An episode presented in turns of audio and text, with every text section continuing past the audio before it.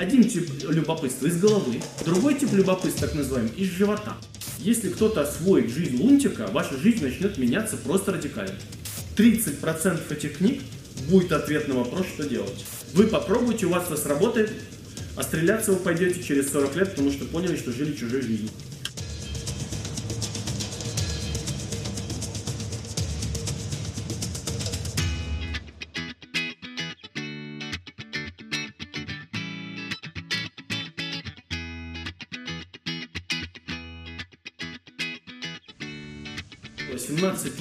Из 23 по своей частной практике психотерапевтической занимаюсь обучением гештальтерапевтов. И вот первое, чему я учу гештальтерапевтов, следующее.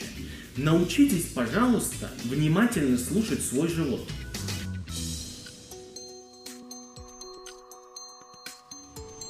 Попробуйте вспомнить ваши разговоры, где вы интересовались бы другим человеком.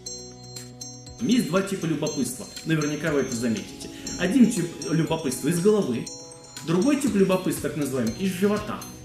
Вот тип любопытства из головы. Замечали ли вы, что ваши вопросы, они уже стоят в очереди? Вы уже знаете, что спросить. Иногда это вопросы вообще ритуальные. Ну, привет, как же на дети, давно не виделись. Скорее всего, вы задаете вопросы человеку, от которого хотите избавиться в самое ближайшее время.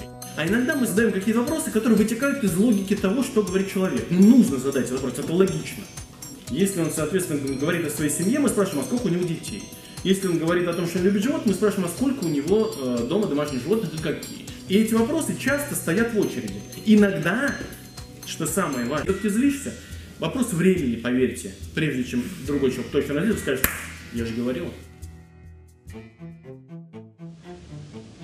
Если вы задаете вопросы из головы, скорее всего, у вас там уже есть гипотеза. С точки зрения традиционной методологии, гипотеза хороша тем, что вы выдвигаете гипотезу, и в равной степени хорошо в науке, подтвердится она или нет.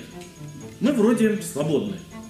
А если вы писали когда-либо курсовые работы, дипломные работы, кандидатские диссертации, докторские диссертации, наверняка сталкивались с прикольной вещью. Гипотеза стремится к подтверждению.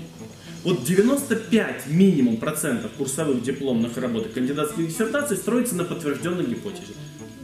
Наверное, потому что вы гениальны и придумали гипотезу, которая вот реально соответствует тому, тому что я вижу. Или, может быть, потому что вы решили не сталкиваться с кризисом того, что вы не правы.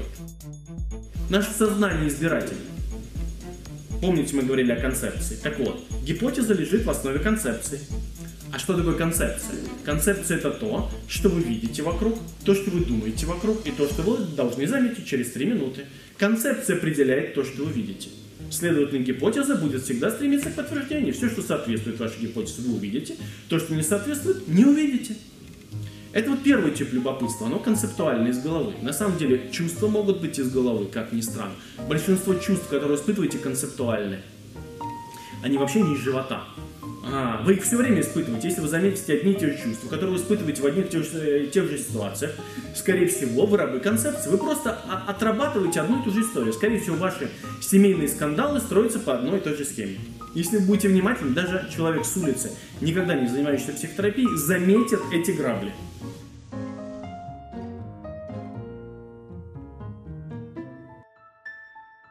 Второй тип любопытства – я бы его назвал любопытство из живота. Я прямо так для студентов и говорю. Вроде академическая программа, говорю, научитесь чувствовать свой живот. Живот это не буквально там желудок, поджелудочная железа, печень, селезенка. Конечно же, живот это некий инструмент. У вас здесь находится такая антенка специальная, вот, которая начинает улавливать вибрации. Вибрации чего вы спросите? Жизни. Вот той, о которой я сейчас говорю. Жизнь, она вибрирует, что-то нам говорит. В некотором смысле голос такой. Э, здесь буквальная аналогия есть, э, я бы не хотел делать это видео теологическим, но, э, в общем, аналогия полная между глазом Божьим вот, и той антенкой, которая способна его услышать. Вот жизнь как-то вибрирует, антенка загорается, о, мне это интересно. Это такое любопытство имени Лунтика.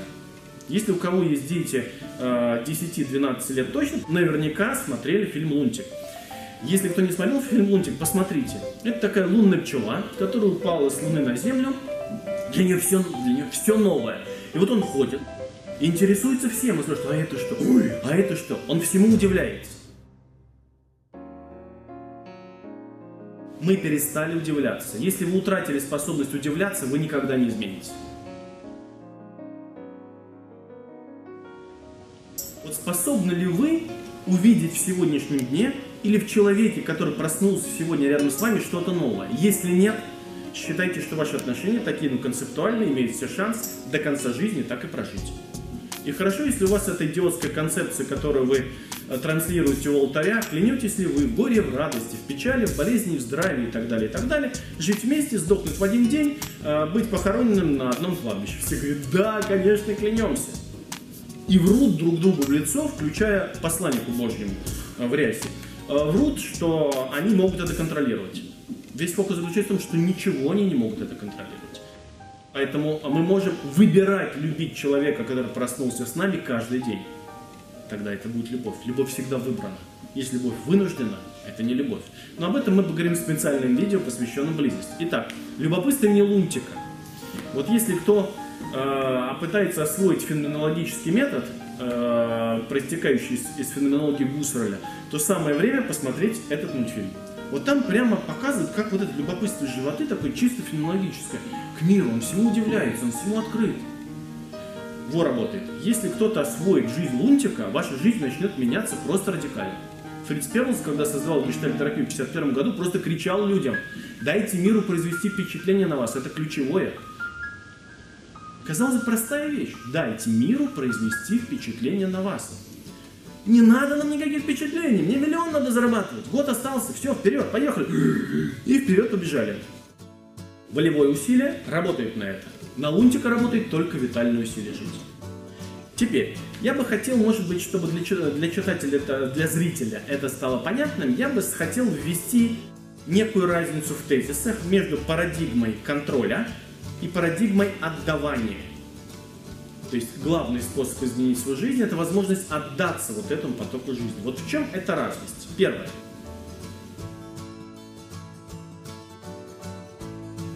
Вот эта парадигма – это парадигма контроля. Как мы уже сказали, она основана на волевом усилии, это на витальном усилии жить. Дальше. Культура современных успехологов и остервенелого стремления к успеху у всех, она заключает следующее, что вот эта модель, она обрабатывается вопросом, который уже за время этого первого фильма нам набил оскомину. Вопроса, что делать? Наверняка зритель, который сейчас смотрит, он уже задает вопрос, так, я понял, так, а что же мне делать? Это автоматический вирусный вопрос, который определяет динамику любой концепции. А, если кто-то мне задает вопрос, что делать, я практически никогда на него не отвечаю. Почему? Никогда вы не получите удовлетворение, когда вам на него отвечают. Потому что, когда вы говорите, что делать, кому бы вы ни говорили, вам человек отвечает из позиции своей жизни. Почему советы психотерапии и психологии вообще не работают? Почему это, я бы сказал, вредная даже штука? Потому что вы живете своей жизнью, человек, даже умный, талантливый человек живет своей жизнью, он дает вам совет. В лучшем случае вы проигнорируете, это наиболее частый вариант, вы проигнорируете, его совет скажете, да, но в моем случае это не сработает. Или скажете, в худшем случае вы попробуйте, и это тоже не сработает. В самом худшем случае, он самый редкий, к счастью, вы попробуйте, у вас это сработает, а стреляться вы пойдете через 40 лет, потому что поняли, что жили чужой жизнью. Это волевое усилие. Вопрос, что делать? Какая альтернатива от витального усилия жить и от концепции переживания, соответственно? Концепция, переживание, волевое усилие, витальное усилие жить. Что делать? А что происходит? Вот в тот момент, когда у вас возникает вопрос, что делать? Вы смотрите вокруг, включая книжные полки. Вот я уверен, если мы сейчас подойдем к книжной полке, 30% этих книг будет ответ на вопрос, что делать. Какая альтернатива? А что есть? Вот тот момент, когда у вас возникает вопрос, что делать, не прийтесь в библиотеке, а задайте себе альтернативу. Вот прямо в этот же момент. Что делать? Вы так, оп, а что я сейчас замечаю? Все равно, занимаетесь вы профессиональной психотерапией, печете вы булочки, просто вы путешественник, или вы просто домохозяйка, все равно. Альтернативой вы должны к ней привыкнуть. Будет вопрос, а что есть? В этот момент Вместо того, чтобы двинуться своими мозгами в сторону концепции, вы заставляете включиться ваш живот и заметить, что нового сейчас я осознаю. Знаете, почему люди меняются? Не потому, что они решают, что они должны еще что-то делать. Вообще не в решении дела. Мы дальше о нем поговорим. А дело в том, что они сегодня, в эту секунду, заметили что-то, чего они не видели раньше. И это создает некий мини-мини-мини кризис. Потому что то, что они заметили, не очень вписывается в эту концепцию. Ну, представьте, если, например, у вас тусовка друзей 5 человек, и все вы на одной волне, одних схожих ценностей, и тут в класс или там в университет приезжает какой-нибудь мальчик или девочка из другого города, из другой страны, с другими совсем ценностями, взглядами, и он такой странненький немножко. И вот он вам понравился, он вошел в вашу тусовку. С течением времени может оказаться, может оказаться, что ваша тусовка либо изменилась незначительно в смысле ценностей, либо вообще все поменялось. Вы перестали бухать, начали читать Мураками. Это не значит что-то хорошо, что-то плохо, но вы изменились. А теперь представьте, в эту тусовку приходит еще два персонажа каких-то. Это вот все инновации в жизни. Вы заметили что-то новое, новые желания, которых раньше не видели, новые чувства, которых не видели. Что-то новое в глазах человека, с которым вы прожили 20 лет. Вот что-то новое. Вы проснулись рядом утром, а рядом с вами спит жена или муж. Вы оглянулись, посмотрели на него и думаете, ух, а я же раньше этого не видел. И вот здесь случается мини-кризис, который иногда создает и макси-кризис, который начинает вас менять. Прежним способом вы жить больше не можете.